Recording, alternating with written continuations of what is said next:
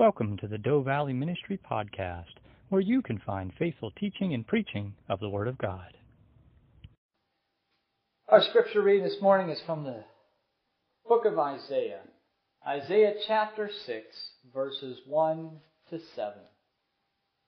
Isaiah chapter 6, verses 1 to 7.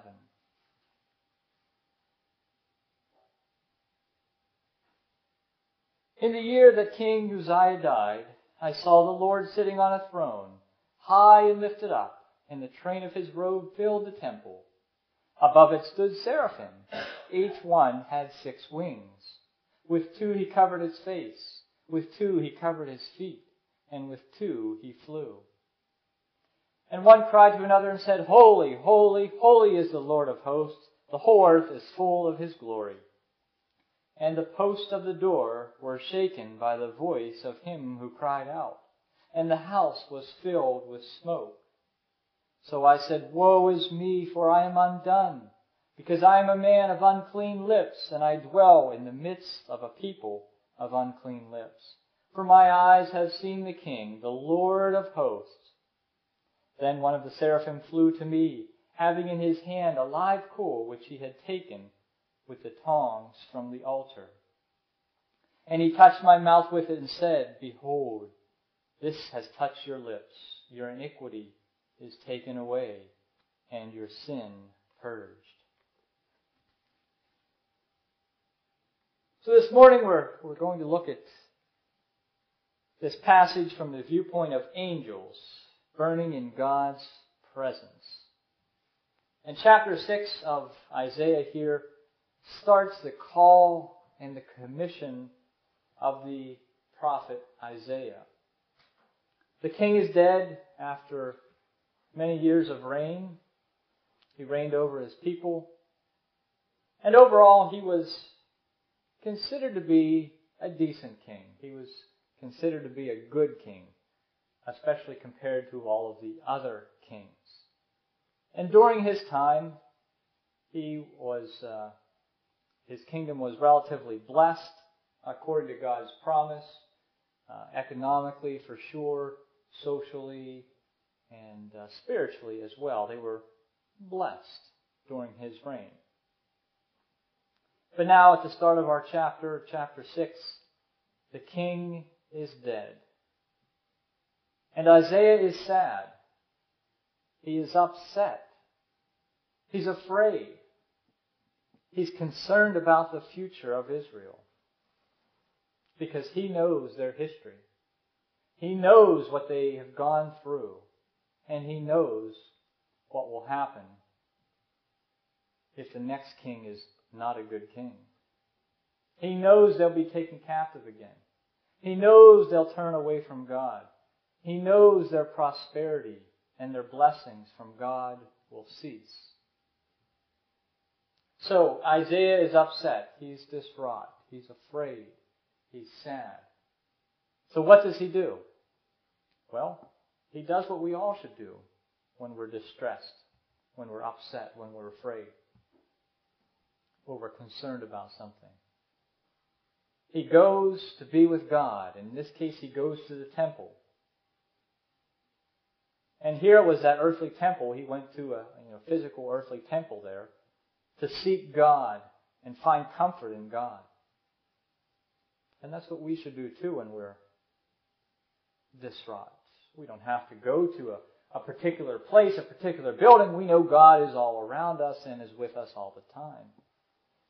But Isaiah goes to this temple and he's given this heavenly vision. Isaiah saw the Lord sitting on his throne the temple shook and it was filled with smoke. And he sees these beings hovering above the Lord. And they call out to each other, singing, Holy, holy, holy is the Lord of hosts. The whole earth is full of his glory. What a sight that must have been to see and to experience. Most of us today, no doubt, would pull out our cell phones or our digital cameras and start snapping pictures and sending them all to our friends. That's not what Isaiah did. He was overwhelmed with the presence of God. He saw and realized His holiness. And as he saw God's holiness, he looked around and realized how unworthy he was. And not just him, but the world that he lived in as well. He realized he fell far short of perfection. He saw God's glory. He saw God's majesty. He saw His holiness. And Isaiah cries out, Woe is me, for I am ruined, because I am a man of unclean lips. He realized that the only thing he was worthy of was God's wrath and God's judgment. And not just him, but all those around him as well. Seeing God's holiness exposed the corruption of society. And the same holds true today as well. The closer and the closer that we get to God, the more we realize that we're unworthy of His blessings. And not just that, but also the things that we see in this world. The closer and closer we get to God, the more the things of this world sadden us and disgust us and make us sick. Because we know that our society too is worthy of nothing but God's judgment and wrath. But yet God continues to bless us and pour out His love upon us. After Isaiah saw these things, said these things, an angel, a seraphim, flew over to him and touched his lips with a burning coal. Isaiah was purified because he realized his unworthiness. And God cleansed him. Isaiah repented of his sins. And it really demonstrates the fact that, I, that repentance is truly painful, like burning coal touching your lips. But it's satisfyingly joyful as well. What an experience this must have been for Isaiah. And there's so many things that we could investigate here. But as I said this morning, I want to focus on those angelic beings, the seraphs or the seraphims. They're around the throne of God. We don't know much about them except what we can gather from this passage this morning. But we know what the word means. The word seraph means to burn. So these seraphims are the burning ones. They're the angels that are physically closest to God. And they fly around him, and they praise him, and they glorify him. They burn with God's holiness. And we need to remember that angels are personal beings. They have an intellect, they have intelligence.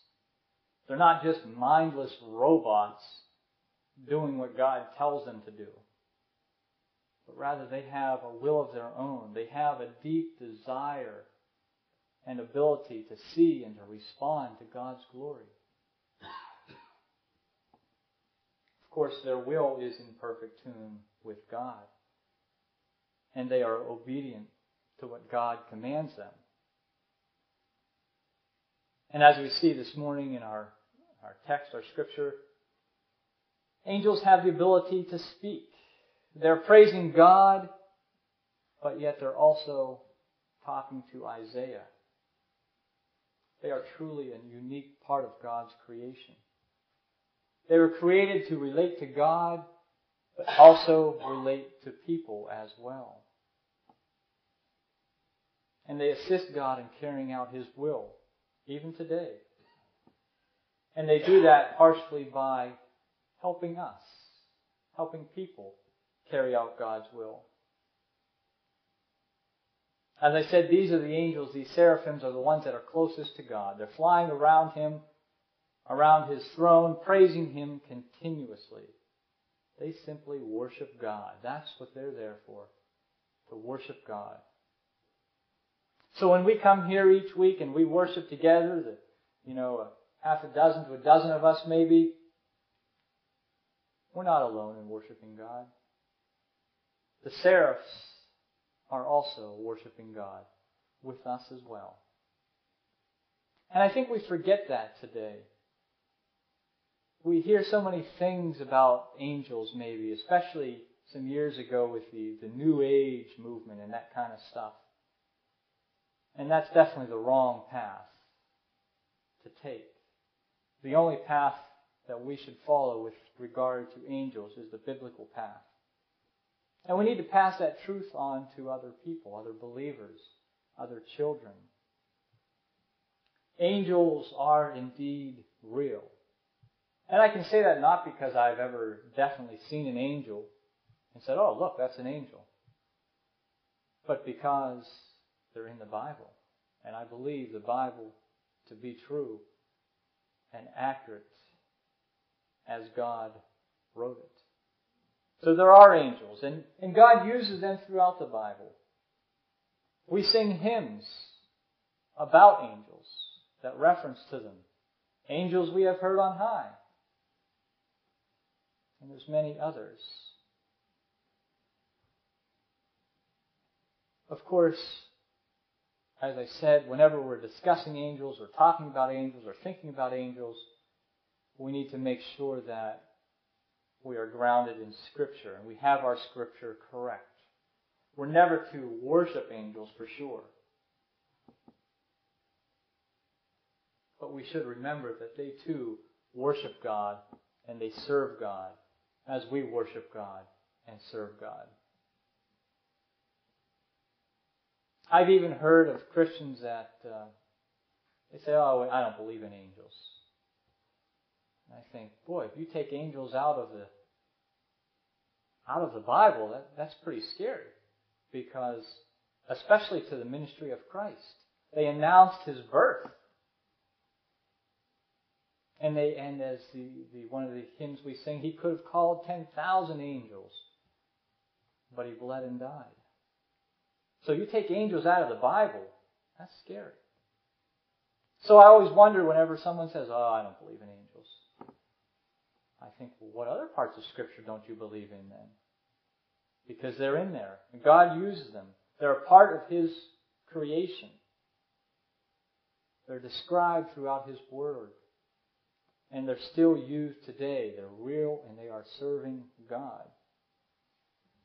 And they'll be back too. He comes back with his angels with him. But we look at Isaiah's experience here of not just seeing the, the holiness of God, but the, the worship experience with the seraphim. How he must have felt in the temple that day. He went there, as I've said many times before, he went there as low as he could go. He was crushed, he was sad. He was worried. He was concerned. But God gave him this vision. And he was lifted up. And probably had the best worship experience of his life that day. Think about your own life and think about your own worship experiences. And I talk to, periodically, I, as I talk to different people, and you say, especially the the uh, older people that have been around for a while, and they talk about maybe the early days of their life, maybe in their teens or in their 20s or 30s, and how they would say they would look at Sundays, they would go to church, and the churches would be filled. And it wouldn't just be a quick, you know, okay, let's get in and out. Let's see if we can get this under an hour this week. But it would be an event. It would be a time of, of a family worshiping together, the family of God. And what wonderful worship experience that used to be. And think, think back to, to those days maybe, or, or even if sometimes it's nice, one of the things that uh, the Strongstown Church would do there for a while is there's, there's five churches uh, with one pastor and one assistant. And uh, they used to get together one Sunday a month and just have one big worship service. And whatever church it was at, that church was filled. And the music was wonderful, and you got to talk to people you don't see very often. And it was wonderful. And it's unfortunate that our churches are not full, not just this church, but you can go to church after church, and they're not full anymore. But think back to some of those worship experiences that, that you had. And think back to how wonderful they were, how they made you feel, in particular being closer to God. And think what it was, and think if there's things that are preventing you from regaining that same feeling again. Because I'm sure Isaiah, this was probably his best worship experience of his life. And I'm sure after this event, his personal worship of God change for the rest of his life as well. And that's what we need to do. Think about those times during worship, or maybe just those times during our life when we felt closest to God. And remember that feeling and try to get back to that closeness once again. As we worship God, we do indeed become closer to Him. And that is our ultimate goal.